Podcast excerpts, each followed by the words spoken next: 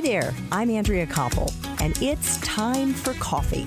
The podcast where you get to hear firsthand what the jobs and careers that interest you the most are really like. Hey there, Java junkies. What's going on? Hope the commute to work or classes isn't too bad today, whether you're on a bus, the subway, or a bike.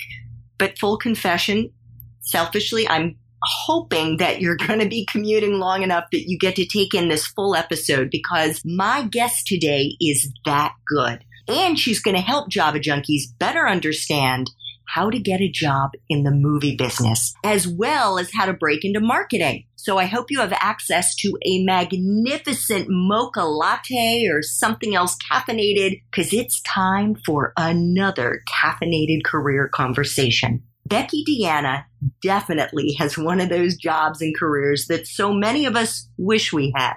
She's the executive director of international marketing partnerships at Sony Pictures Entertainment. How cool is that?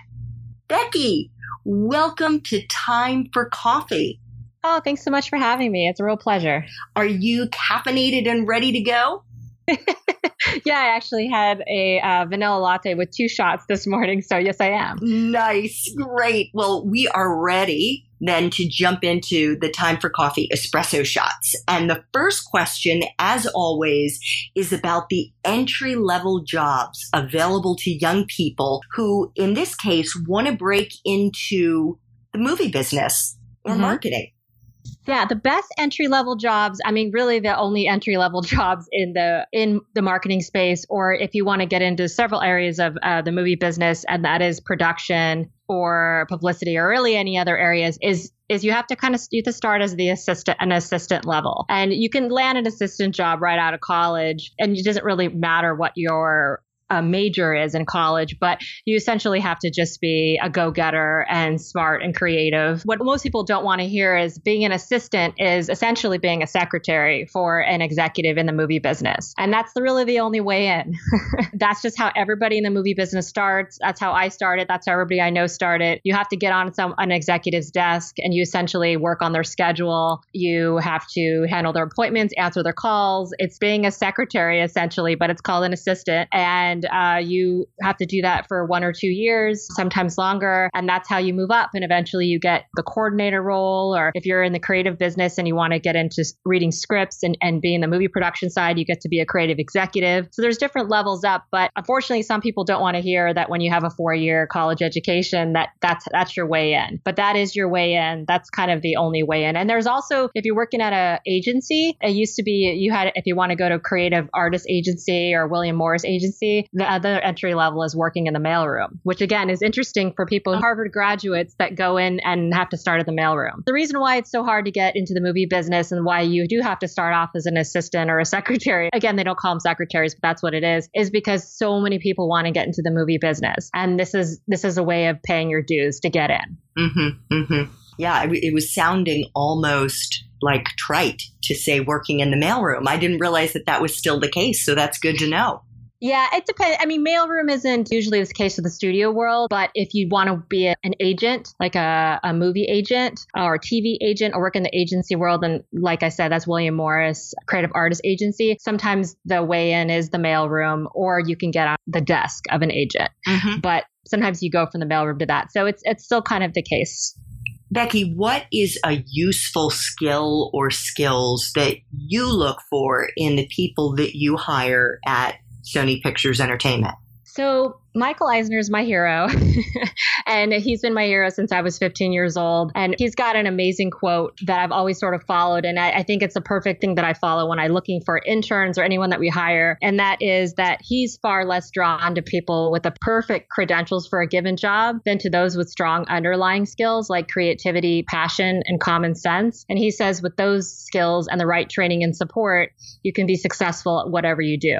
And I've always thought that that's an amazing quote because essentially, essentially when I'm interviewing for interns or looking for somebody that's a manager or coordinator or whatever, you are obviously looking, it depends on what level they're at. If they're at a higher level, you're obviously looking for them to have the skills and have had experience in that field. But if you're looking for entry level person, you just want someone that you want to be around, someone who is creativity and passionate and can get the job done. But they don't have to be, they don't even have to have majored in marketing. You just want to look for somebody that is pleasant to be around and you can just tell they're intelligent. And when you hire someone, you're obviously, it's a matter of faith and your own instincts when you hire someone. So usually just rely on that.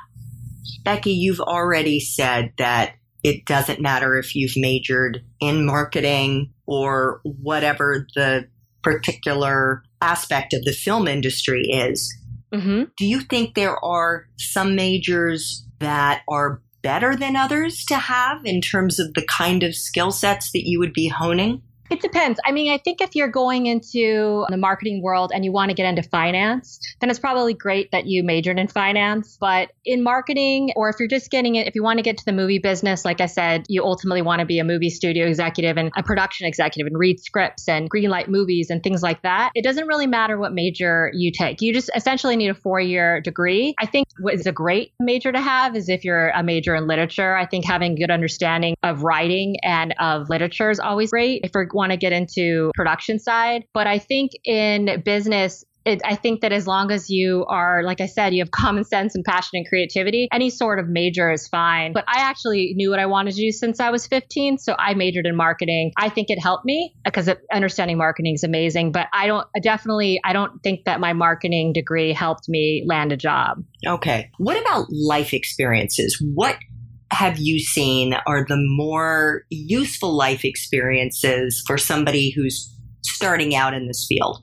I definitely think if you can intern at a movie studio or a similar like a marketing agency if this if you want to get into marketing. I think in college that's the way to go. I interned the summer after my sophomore year and the summer after my junior year. I interned at a literary company the summer after my sophomore year and then after junior year i interviewed at a production company. And those were huge for me. Just getting internships in the movie business were super helpful. I think also just to get the connections because if you do really well that summer or even if you get a fall or a winter internship if you work with a movie studio executive and they think that you're doing a great job once you work with someone, then you have that person in your corner and they're willing to make phone calls for you when you graduate to the people they know in the business, depending on what you want to do to see if they can get you into an interview for an assistant job. Do you remember how you got those internships? Yeah, I got the internships, uh, both of them through the UTA job list, which still exists actually. It used to be really archaic because I was like 20 years ago when I did this. It used to be this United Talent Agency put out this list of jobs, and it's just like a string of 20 internships and assistant jobs. You had to know someone that got it, and then you would just be like a ton of jobs, and you would just apply to like a ton of them. But now it's actually, I think it's on a website. I think it's a UTA job list, or you just Google UTA job list. It's great because now you can just Google it and look and it gets updated every week. And that's how I, I got internships because there's just a ton of uh, movie studio type opportunities on there. But I think if you're looking for something specific, there's also every movie studio has internships as well that are more formal and usually get paid for those. And those are amazing. Our Sony Pictures internships are amazing too. There's a much more formal process to apply for those, but that's also a great way to go onto the movie studio website and apply for internships or jobs on that. But the UTA one is an easy one too because there's just a ton of opportunities on there. And I just apply to anything that sounded interesting. Great. I just Googled it while you were talking and you're absolutely right. It is UTA job list. So Great. that's a wonderful resource to be aware of. This is going to be a tough question for you. Becky, what is the best part for you of being in the movie business? I think the best part is I I've been in love with movies since I was 14. So I've always loved marketing and business, but to be able to market movies, it's amazing because I think I always knew that I didn't want to make movies. I wanted to be a part of movies in some way or shape or form. And when I was in college, I realized Brett Dicker, who is uh, the head of partnerships at Disney at that time when I was in college, came to speak and he talked about partnerships, which is what I do. And that's when I realized, oh my God, this is exactly was exactly what I'm looking for. And that and ended up being what I ended up doing. And I ended up meeting with him after he talked and I got his business card. This is what I pursued. But it's just amazing to be a part of film. And I think in marketing, because I think if you market any other product, like if you're marketing an automobile or you're marketing toilet paper, the thing with that is every year when you think about what's new and different about a product, you're like, okay, this car, what's different about this car? The car is safer because of airbags, or the toilet paper is 20% softer now. So it's like you have to figure out how to market that. With movies, it's like launching a brand new business with each film. And that's what's amazing about them is every movie is different. So it's not like you're having to figure out something different with the same product every year. You have five to 10 movies a year and they're all so very different. It just makes you so creative. And it's also just amazing marketing film when you're a movie fan. And what about the flip side for you? What is the part of your current job as the executive director of international marketing partnerships that kind of sucks the most? Uh, I think the thing that's a bummer is sometimes it's you have to do a lot of research to convince a partner to sign on. They need to know how well, like if you're doing a franchise, they need to know kind of who saw the movie last time and what are the statistics for that. And, and it gets really into the nitty gritty of getting stats. And I'm an international. So they want to know how well the film did in Italy or Germany. And it's interesting once you get all that information and compile it together. But doing that for certain partners sometimes takes an inordinate amount of time, but it's also just really kind of grueling work. And so sometimes it's doing the process of getting all the stats and, and you're not really being super creative. That's a part of my job that I don't enjoy very much. But it's a, feel like you're back in school. yeah, it's like oh my gosh, I have to do all this research, and, and it's great. And sometimes you don't have the information, so that's hard. But it's just a lot of, and it doesn't. It's not every day. It's once in a while, but it's always kind of grueling. I think if you're really into statistics and numbers, it's really exciting for some people. That's not a part of my job that I really enjoy. Mm-hmm. Becky, what is the best career advice you've ever gotten?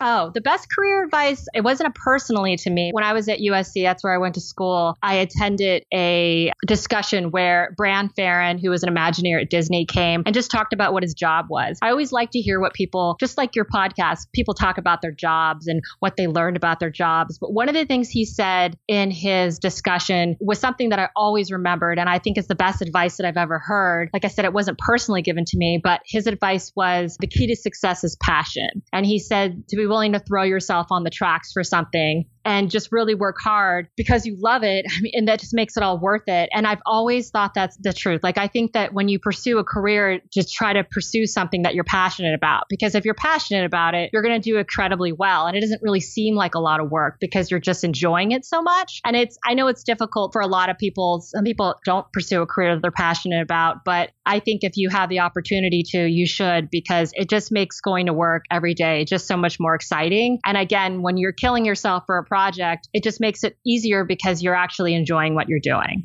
I think there was somebody who said, you may know who it was, that if you're doing something you love, you'll never work a day in your life. Oh, I'm not sure, but I have heard that. That's great. So, my next espresso shot is one that is really tailor made for you, Becky. What movie, if any, or fiction books accurately depict your profession? Oh my gosh. I actually. I think they're also dark, but they're pretty great. Like The Player isn't a great book. And I actually am in a book club where actually Elliot's in my book club. Your Elliot cousin. is our mutual friend, our yeah. cousin through marriage.